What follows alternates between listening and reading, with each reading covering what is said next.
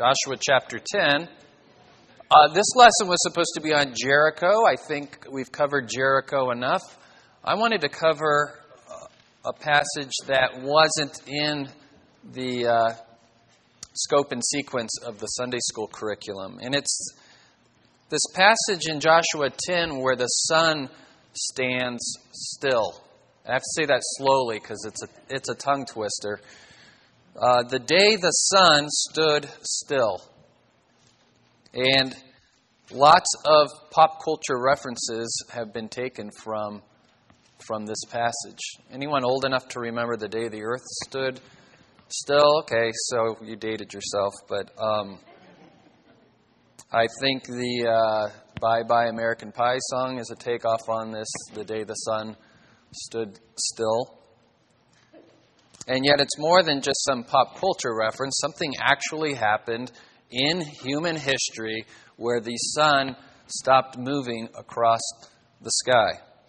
And our subtitle here is How Should Christians Explain Supernatural Events in the Bible?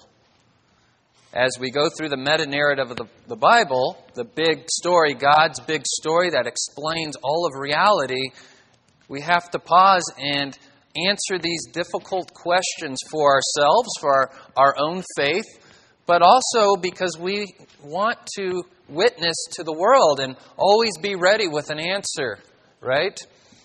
And this is a, a problematic passage for many people outside the church. As it, as it turns out, it's a problematic passage for many people inside the church. I've run into this quite a bit. The, the thought of the, the sun standing still defies uh, science and reason and logic. And hello, it's a miracle. That's what miracles do. They defy logic and natural science. But for some reason, this particular miracle uh, gives people difficulty. So let's look at it. It's in Joshua 10:12. Here's the context: the walls of Jericho have come down. Uh, they defeat the little city of Ai, and five kings in the area decide we better team up and attack Israel, or we're next. And a nearby city, Gibeon, decides we can't beat this army. They have this mighty God on their side. We need to make a treaty with them. And they use deception to trick the Israelites into making a treaty with them.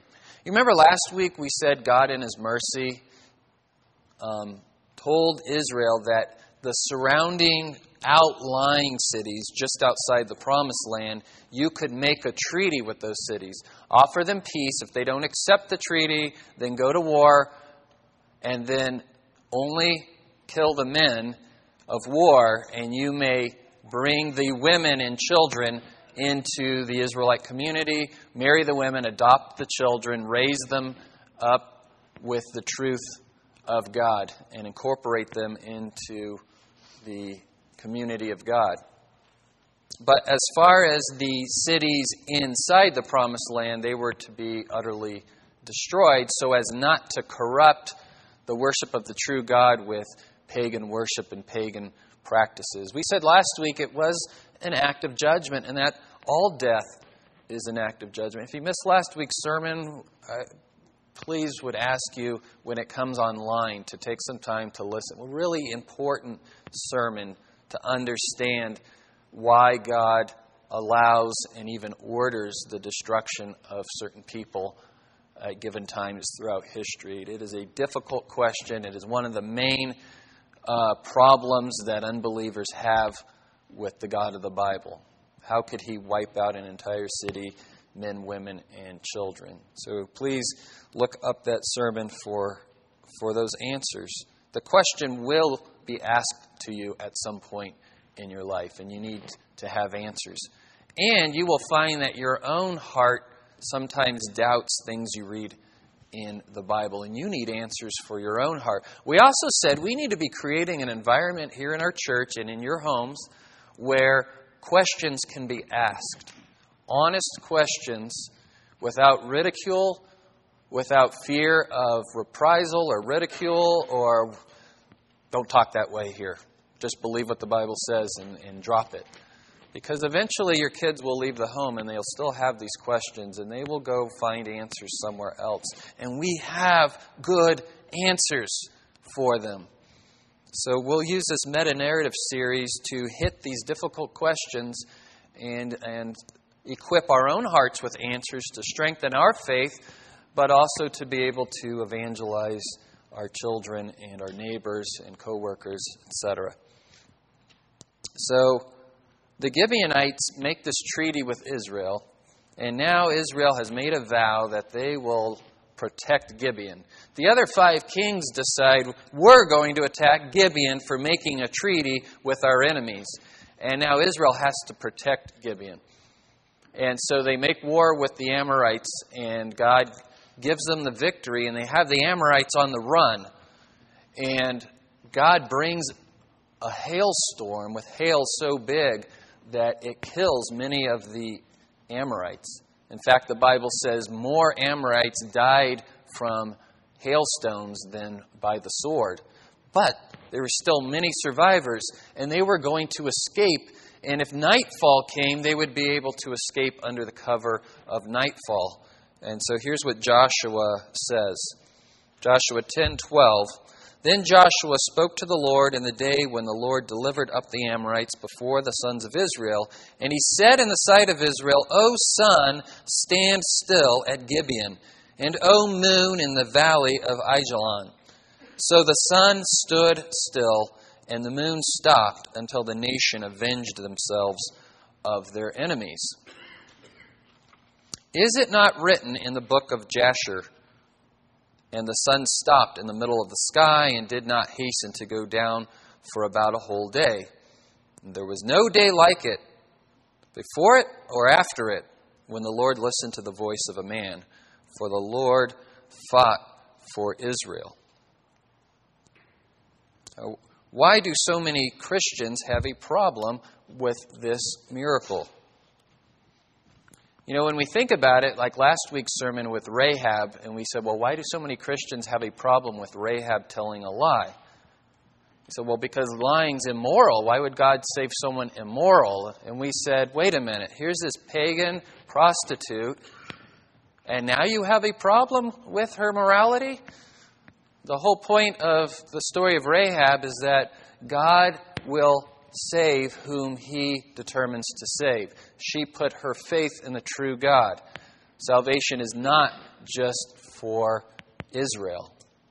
And God, in His mercy and wonderful, marvelous plan, actually made Rahab part of the lineage of King David and our Messiah, Jesus. Her name is recorded in the genealogies in the first chapter of Matthew. But likewise, when people have a problem with this passage, I say, Why do you have a problem with this? And they're like, It can't happen. The sun cannot stand still. The only way for that to happen is for the earth to stop rotating. And do you know what would happen physically and geologically if the earth stopped rotating? I mean, first of all, the earth doesn't just stop on a dime, you know, it's going really, really, really fast. Secondly, to get it restarted, it just can't happen. You, you know, our gravity isn't, isn't just based on the size of, of our planet, but on the speed with which it rotates. This is just too much for me. And, and I'm thinking, okay, so you didn't have a problem with God creating everything out of nothing. You didn't have a problem with Him creating man and woman as fully formed adults, Adam and Eve. No problems with talking serpents. No problem with him cursing the entire planet. No problem with him flooding the entire planet, except for eight people. No problem with confusing the languages at Babel. No problem with him talking to Moses from a burning bush. No problem with the plagues on Egypt. No problem with parting the Red Sea. No problem with parting the Jordan River. No problem with knocking down the walls of Jericho. No problem with hailstones killing half the Amorite army. But We've gone too far now.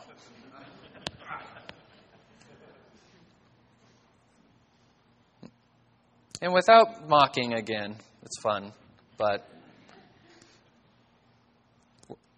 people do have problems with this passage. In fact, close to home here.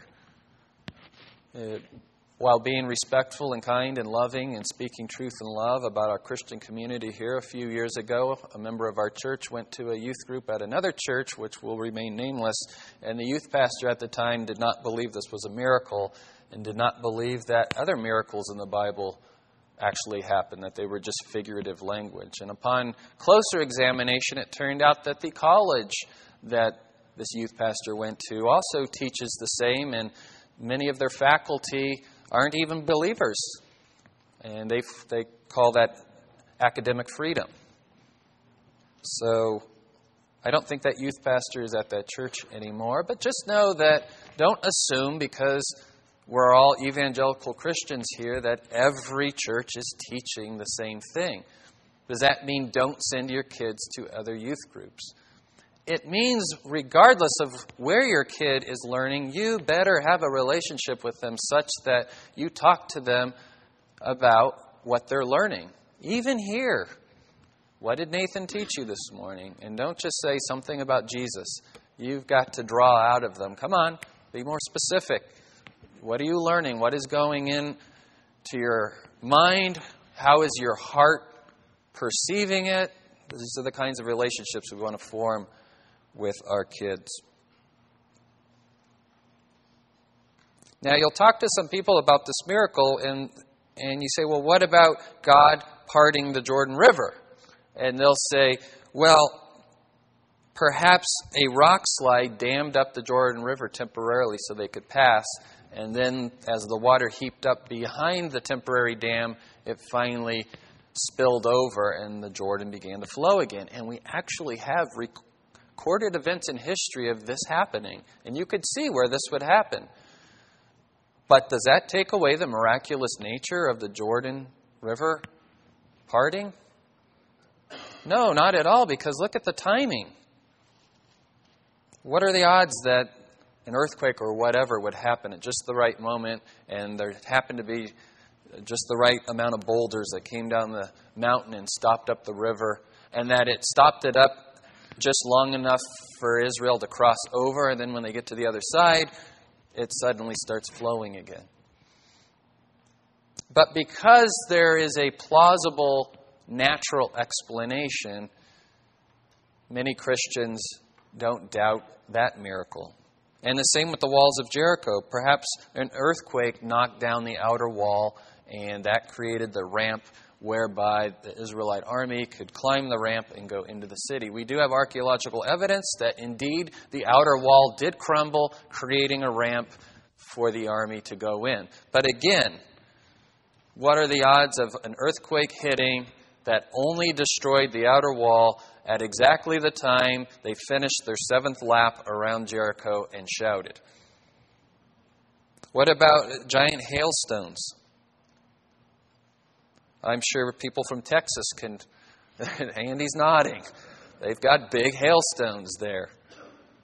I think he tells a story of his car getting pummeled with hailstones. Yeah, I remember that story. But again, God bringing the hail at just the right moment, in just the right spot, only hitting the Amorites, it's still a miracle. And yet, because hail is a natural phenomenon, people don't have a problem with this. But the sun standing still, that is a supernatural phenomenon that we have never seen before and can't just can't happen. I mean, it would violate the laws of nature. Hence the term supernatural, above nature. I understand why unbelievers have trouble with supernatural events in the Bible. By their definition of science, they cannot allow for supernatural explanations. It's kind of sad that scientists say they want to look at all the evidence and go where the evidence leads them. And we know that's not always the case because scientists are people too. They have preconceived notions, presuppositions. They're sinners as well. They have an agenda. They want to see what they want to see.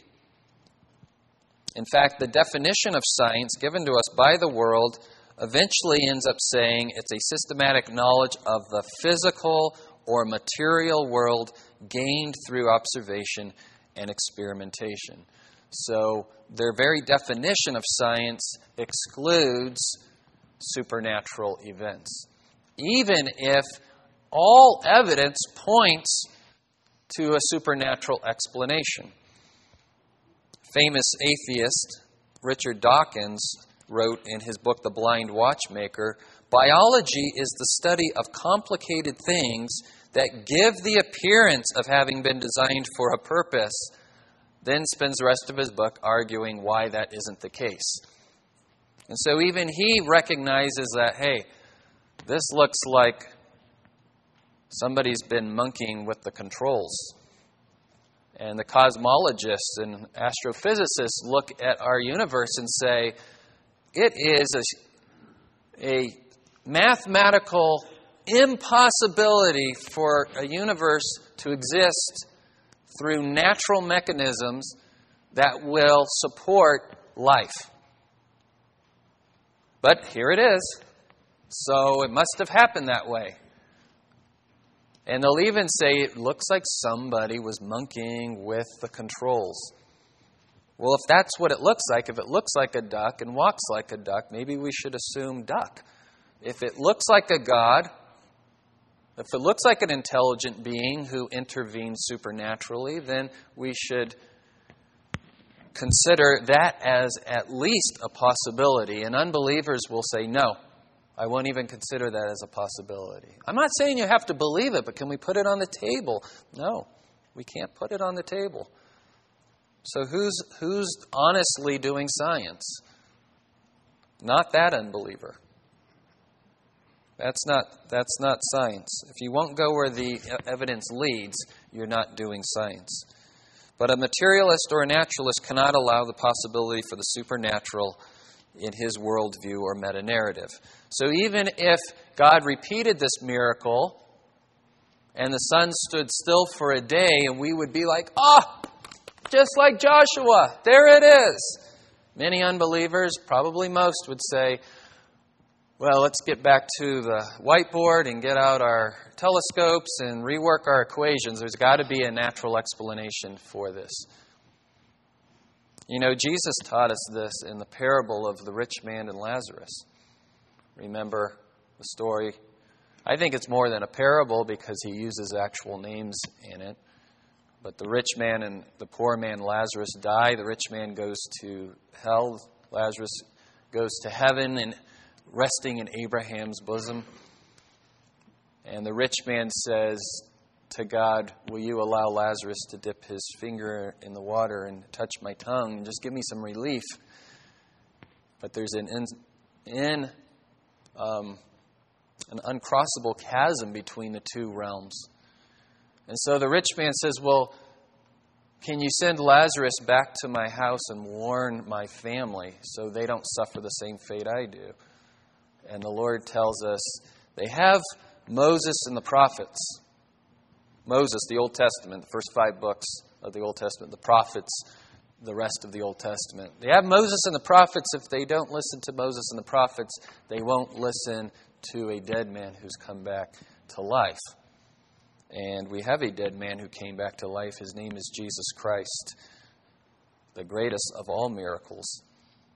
And if you're hardened in your heart and your unbelief, then all the miracles in the world won't change your mind. So I understand why unbelievers have trouble with miracles in the Bible and even scoff at us as Christians for believing in such things. But why would a Christian feel compelled to explain away miracles? That's the question this morning for us.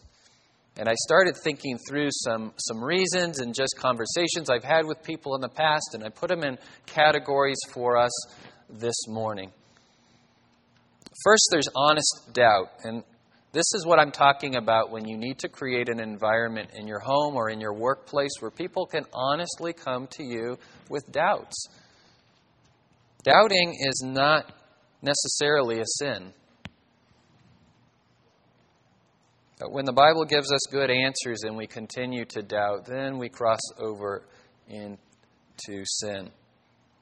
Honest doubt And it usually sounds like this We don't seem to see miracles today like we see in the Bible, so it's hard to believe that biblical miracles happened. You start to buy into the lie that, well, those people lived a long time ago before we had advanced science, and that's the best they could do with what they had, and they were looking for explanations for things they couldn't explain with science, and therefore they made up these stories. Well, boy, that really does away with God as the author of the Bible. So we don't want to go down that path, but I think that's where people uh, tend to think. Let me help us out this morning by having us consider that miracles are actually quite rare. Otherwise, they wouldn't be miracles. Our Bible compiles the miracles to give glory to God and see the amazing things that He's done, but we don't get all the in between that was going on. And so we start to think that miracles were just these everyday common occurrences. But just think about like Moses' life. He, he saw a burning bush when he was 80. And then you see all these miracles as he leads people Uh, God's people out of Egypt. But we don't get a whole lot of what his day to day life was like for those other 80 years. It wasn't like every day God was making the sun stand still and parting Red Seas and all those kinds of things. In fact, if you look at the history of the Bible, from creation to where we are now is about um, 2,500 years, how many miracles have we really seen in the Bible in 2,500 years? Creation, huge miracle, except nobody was around to see it until day six when God created man last. Uh, the flood, Tower of Babel, um, the call of, of Abraham, God's covenant with Abraham, uh, the destruction of Sodom and Gomorrah, we have um, the story of Joseph. And so he has some dreams that are interpreted, and that was miraculous. Certainly, we have um, Sarah giving birth well beyond her age. And then the Exodus hits, and you get a ton of miracles all at once.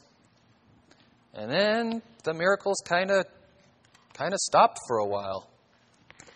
And then we get some miracles with some of the prophets. Elijah does quite a few. But it's not until Jesus comes, great miracle, God becoming, taking on human flesh. But the three years where Jesus is doing ministry, again, we see a proliferation of miracles. And then the early church is launched, and the apostles are able to do great signs and wonders for a while. But by the time you get to the end of Acts, the miracles kind of dry up. And we haven't seen that many miracles in the last 2,000 years. But this is pretty normal for Bible history. So don't think because we don't see a lot of miracles today that back then there are all kinds of miracles going on all the time. That's not the case. And when Jesus comes back, this world's going to see miracles like it's never witnessed before. And so God isn't done with the miracle business at all. Is he, is he doing modern day miracles? We'll get to that later. I was uh, reading about um, Israel returning to the land and the Six Day War. That'll knock your socks off. Six Day War, the miracles God performed during that um, war. Twice the number of enemies surrounding Israel with superior weaponry and firepower. And hell bent and intent on wiping the Jews from the face of the map. And in six days, the Jews had won and regained more territory than they'd ever, ever had. Miracle people, the same kinds of miracles we see as God has Israel purging the land of enemies who have superior numbers and superior weaponry and superior fortified cities. So, yeah, God is still doing uh, miracles today. What's another reason, though, that people have for explaining away miracles? Fear of man. Fear of man. I'm afraid that I will be mocked and rejected by people I esteem. People far smarter than me, scientists, learned people, people with lots of letters after their names. I don't want to be mocked. I don't want to go to university and be mocked. I don't want to fail my science class. And boy, these people are really smart and they do make a good point. And yeah, probably long ago people just didn't know any better. And little by little it chips away at your faith. But what's at the root of it is that fear of man. I don't want to be mocked by the movers and shakers in our society. The third one's closely linked to fear of man intellectual pride. I've run across very smart people who are too smart for their own good. Do you know these people? One lady in here is like, I'm married to that guy, right? You know?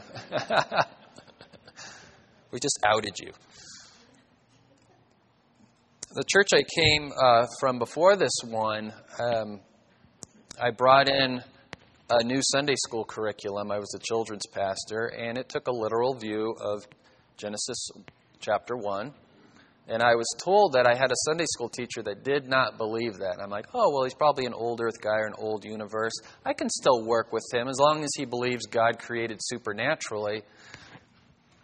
No, here was a man who claimed to be a, a Christian and attended that church for a long time and was even an elder at one point, and they had to remove him from the elder board because he didn't believe in the supernatural miracles of the Bible. I, I talked to him, and he said, Come on, you went to seminary. I know they told you what's really going on, the kind of stuff pastors don't want to tell the regular people from the pulpit. And I'm like, What on earth are you talking about? There's no secrets here, no hidden Gnostic, you know, truth that we're keeping from you. He's like, Really? You really believe this? He's like, Come on, you went to UCLA, you were a science major. Come on. And I'm like, no, I really, I really believe this. It's a better explanation for what was provided to me by my secular education. In fact, evolution in Big Bang is more miraculous to me than God creating.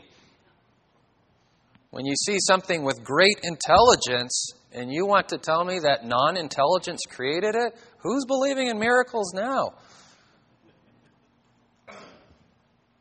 And so I said, Well, what other miracles don't you believe? And I went through a list, and man, we got to the incarnation, and he was like, eh, Not so sure. Resurrection? Probably not. I'm like, I'm pretty sure the Bible says that's one of the things you have to believe to be saved. And so I, I, I talked to him about the gospel. And he had this like smirky, smug look on his face the whole time. Like, come on, you know and I know the stuff's not real. I'm just more honest than you are. You know you would lose your job if you told the people the truth. Well, I did some more digging, and it actually revealed that there was more going on than intellectual pride. he was angry with God, and this is the fourth one. If God could do miracles, then why doesn't He stop evil or fix all my problems? You see, this, this gentleman was struggling with the fact that his daughter, who had grown up in the church, had chosen a homosexual lifestyle. And he couldn't reconcile God's judgment on that particular sin with his faith in God so instead of doing what a lot of people do and just say, well, you know what, that was then, God's okay with that now. He didn't go there because he knew that wasn't intellectually honest. So he started to doubt the miracles in the Bible so that he could doubt God as judge. And yet his wife held on to her faith and she chose the better route, which is I know this is wrong and I know my daughter is living in sin, but I love her and I will continue to pray for her. And God is merciful and the story's not over yet. And we will continue to love her, but let her know that we're not in agreement with the choices that she's making. And the, the dad just couldn't reconcile that in his head. And to him, it was easier to discount a lot of the miracles in the Bible so I didn't have to hold on to what the Bible has to say about God judging us. Now, you and I see the problem with that. It hasn't solved his problem at all. At all. You can't pick and choose what parts of the Bible you want to believe and what parts you don't want to believe. You can't pick and truths truths about God's character that you like and other parts of God's character reject. That's what the liberal church does, and eventually, what happens to liberal churches? What happens? They, they cease to exist. What's the point? And so, I had quite a few conversations with this gentleman, and we prayed a lot. And, and I don't know where he is now with his faith, but he's sitting under the teaching of a good and godly man who trusts in the inerrancy of Scripture. And so you trust that God will find other ways to reach this person. And I know you have people in your life who have fallen away from the faith, maybe from your own family, maybe a wayward child. Don't explain away parts of the Bible that are uncomfortable to somehow try to coax your loved ones back into the faith. You won't leave a faith for them to come back to. Sometimes you'll be talking to someone who maybe lost a child, so this is very difficult, and there's certainly no time for mocking. You will weep with those who weep. And understand that, yes, people could be very angry with God. If you could do miracles, why didn't you intervene here?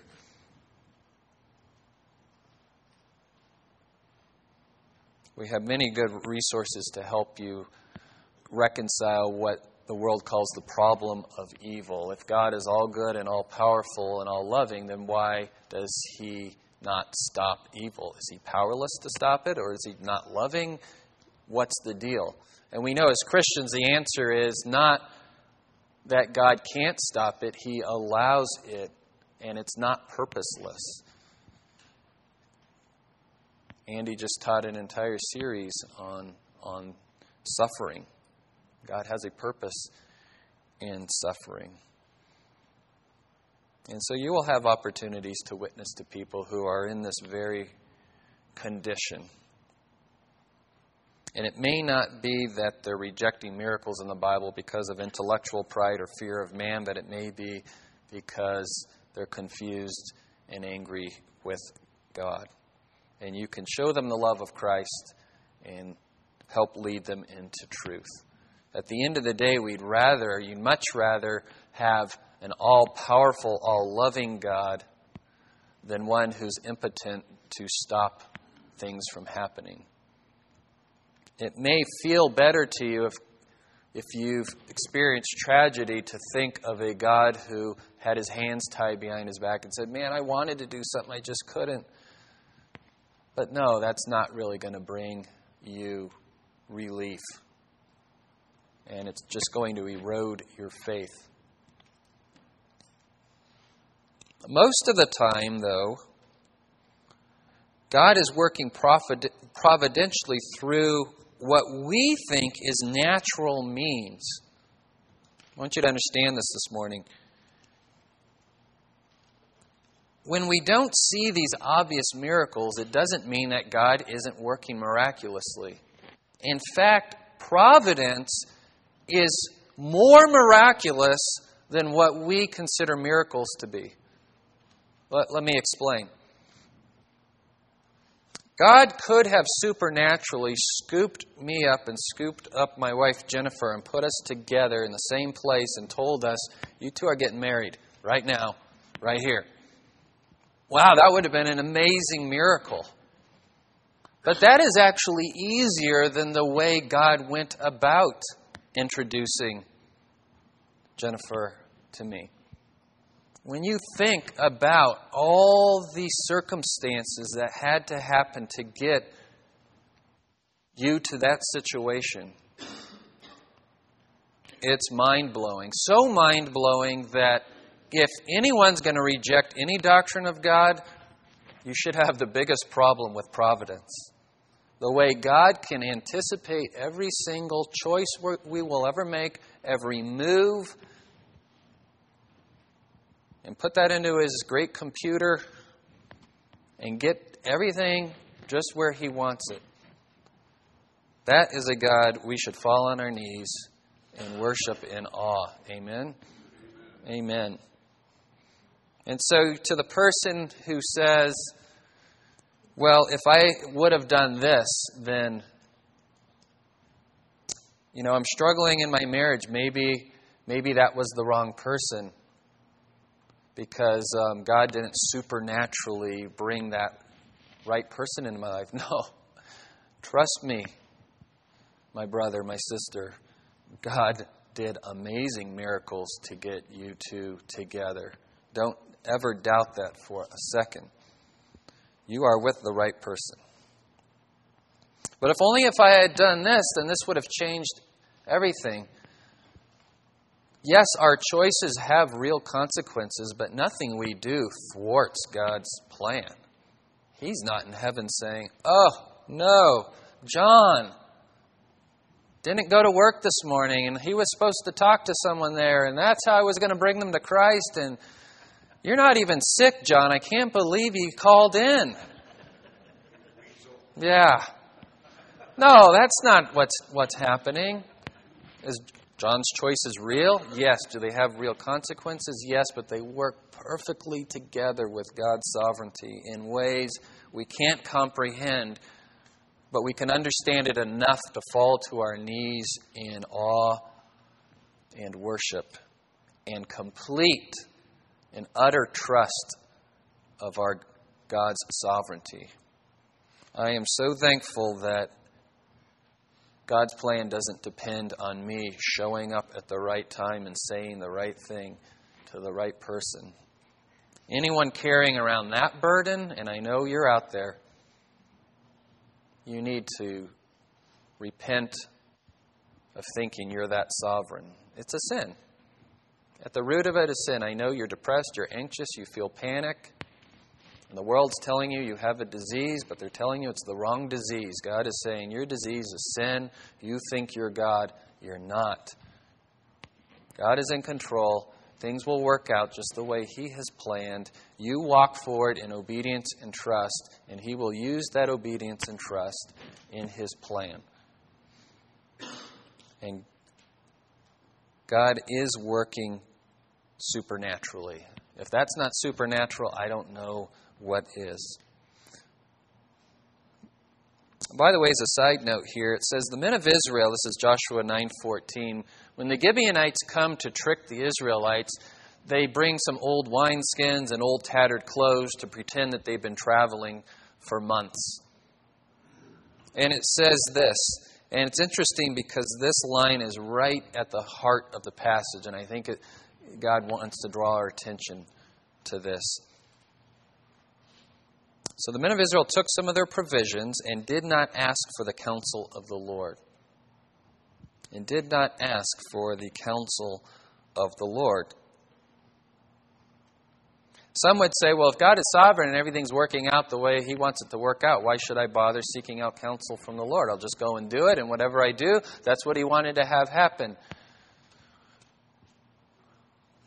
Does not God clearly tell us in His Word that He wants us to seek Him out and to pray and to seek His will and to ask? And even if we don't know how that works and how prayer works, He has commanded us to do so, and so we do so in trust. And yet, God worked supernaturally and providentially, even through the fact that they did not seek God's counsel. God could have sent an angel or sent a vision. Joshua, hey, some people are going to come. They're going to look like they've been traveling for a long Don't believe it for a second. Why didn't God intervene like this here? He's done it in other places. That's God's business. That's His business when He chooses to work in, in obviously miraculous ways and when He chooses to work miraculously behind the scenes. But I do want to encourage you to seek the Lord's counsel. If Jennifer and I hadn't sought the Lord's counsel, we wouldn't be here today in this church. I wouldn't be your pastor. My great plan was to sell our house and use the equity to start a school for boys with ADHD. Remember? I was so excited about this and so just brokenhearted for boys in school who can't sit still and um, learn as women learn, I would call it. They want to get up and do things and use their hands and build and create. And, and uh, I had grand visions for buying a plot of land up in Gold Country, up near Placerville, and creating this school for people want to sign their kids up right now for this thing. I know you do. You're you're excited. And yet my wife was like, "What about health care benefits? You know, where are we going to live? What happens when the equity runs out? What happens if a parent wants to sue us?" I'm like, "Don't bother me with details, woman. The Lord is speaking to me, right?" I got dreams. And she said, maybe we should talk to some other Christians who are, you know, wiser and more mature in the Lord as we are. And everyone to a T said, boy, that sounds great. And what a wonderful heart God's given you. No. No. And so we waited a year, and the Lord put it on my heart to go to seminary. We went and got counsel, and people said, Yes, we see the gift of teaching and preaching. You need to study more. So then we sold our house to go to seminary, and six months later, the real estate market crashed. We sold right at the peak, and God used that money to get us through seminary. And praise God, here we are. So, through patience and reading the scripture and prayer and talking to other godly people, that's what it means to ask counsel of the Lord. Also, on a side note, beware of people, and you will meet these people who are always running around saying, The Lord told me we have to do this, and we have to do that. And around here, it's always some guy from another church who comes in and says, The Lord told me Country Oaks needs us to, to do this or to do that. So let me get this straight. You're the idea man. We have to front the money and all the labor. That's usually how it goes. Yeah. And it's one of the reasons I was eager to move from where Nathan's office is to the office I'm in now because all kinds of people would stop at that open door. And often also it was moms who dropped their kids off at school and were hyper caffeinated. We've got to do this now. And I'm like, okay, I don't want to get in the way of anyone who says God is telling them to do something. But maybe we should pray and let's make an appointment and talk about this. And you know, by the time the appointment came up, nine times out of ten, they'd cancel the appointment. So don't assume just because somebody is saying, I sought counsel of the Lord and he said we need to do this. That's not the final word. If God wants us to do something together, certainly He'll tell all of us. And it's why our elder board makes no decision unless we have unanimous agreement that this is the Lord's will. I would also say here that if you're not being faithful to do the things God has clearly said in His Word are His will for your life, don't come into my office saying, God's got amazing, super marvelous things for me to go do, and the church is going to finance it. Because I'm going to examine your life and say, well, why would God commission you to do that when you're not taking care of the day to day things He's calling you to do? We had a gentleman come in uh, last year saying God wanted all the pastors in Tehachapi to, to do this event. I brought Nathan with me to the park. He's a good, godly man. He's been in our community forever. So you honor people like that, right? And you say, hey, we'll have a listen, see what God has in store. And so we go to the park and we meet the, the gentleman, and they said, What church are you from? And he told me, and I said, Well, where's your pastor?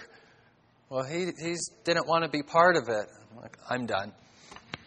That's pretty much a sign to me that if God wanted all the pastors in Tehachapi to do this, your pastor should be first on the list. So,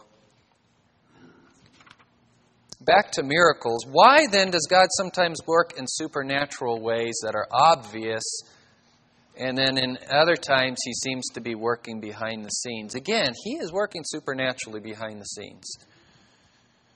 Um, first, we must remember that all creation, especially life, is one awe inspiring, ongoing miracle. If you can't look at the heavens and see that they're declaring the glory of God, then you are missing out on something. We just sang this morning, you know, God of wonders beyond our galaxy.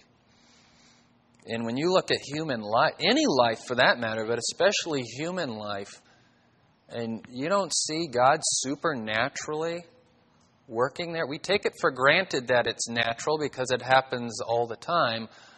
But when you start digging into the science behind the creation of our cosmos and the creation of human life, it is nothing short of a miracle. And so when I hear of someone giving birth, I go, he did it again. Uh, that miracle never gets old to me. I love babies. I just in awe of, of them. Just their little tiny fingers and little fingernails and everything so perfect, and nobody had to make it happen other than God. It just the DNA knows how to knit the human being together from scratch. It's amazing. Secondly, though, God is always acting supernaturally even when we don't perceive it. This is God's providence. Again, so don't think for a second that God isn't working supernaturally all the time. Thirdly, though, when we see these, these spectacular one time miracles like the sun standing still or the Red Sea parting, it's always for some distinct purpose in the Bible to display God's glory, to remind us of our own weakness and inability, to demonstrate God's power or His faithfulness. A lot of His miracles were just to demonstrate to Israel, I've made a covenant with you and I will keep it in miraculous ways. Or to remind us of His right to give judgment or even grant mercy. Sometimes God supernaturally intervenes in terrible ways to like Sodom and Gomorrah. And then other times he intervenes in amazing ways to, to save, like with Rahab. But finally, beloved, we need to remember that the greatest miracle of all is salvation. When I hear a testimony and I and the person is in tears and grieving over their sin, and from their heart of hearts, they can sing full atonement. Can it be? Hallelujah! What a Savior!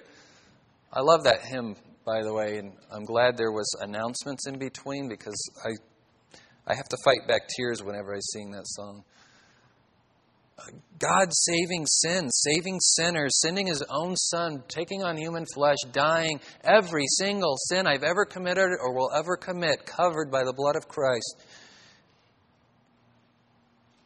People are stubborn and hard hearted. You think it's easy to turn a heart of stone into a heart of flesh? You think it's easy to make the, uh, the, the proud humble? I can't do this. You can't do it. When, when a sinner truly repents and turns to Christ, it is an amazing miracle. And like Judy said up here with the shoe boxes, when those people said, Where did you find all these Christians to do all this work? People, do you know human beings like I know them? I know me. I'm lazy. The whole Operation Christmas Child thing is way beyond my capacity to give human beings credit for. That's all God. For people to take their time and their money and care about people halfway around the world that they would never meet, but hoping to meet in heaven one day around the throne of the Lamb, that is a miracle. And so we go out and we preach Christ, and praise God, it doesn't depend on the cleverness of my speech. The Holy Spirit doing miracles one heart at a time to change hearts. Hallelujah. What a Savior. Let's pray. God of wonders, beyond our galaxy and yet ever close, dwelling in our hearts. What a miracle that is. God would take up dwelling place in, in us. And Lord, we understand that would only happen by you cleansing our heart. You would never enter a dirty tabernacle. Thank you, Jesus, for cleaning our heart, making us holy by your sacrifice. Lord, teach us not to doubt in your miraculous ways, but to embrace it, to proclaim it without fear, without embarrassment. May it strengthen our faith and may it draw sinners to the cross.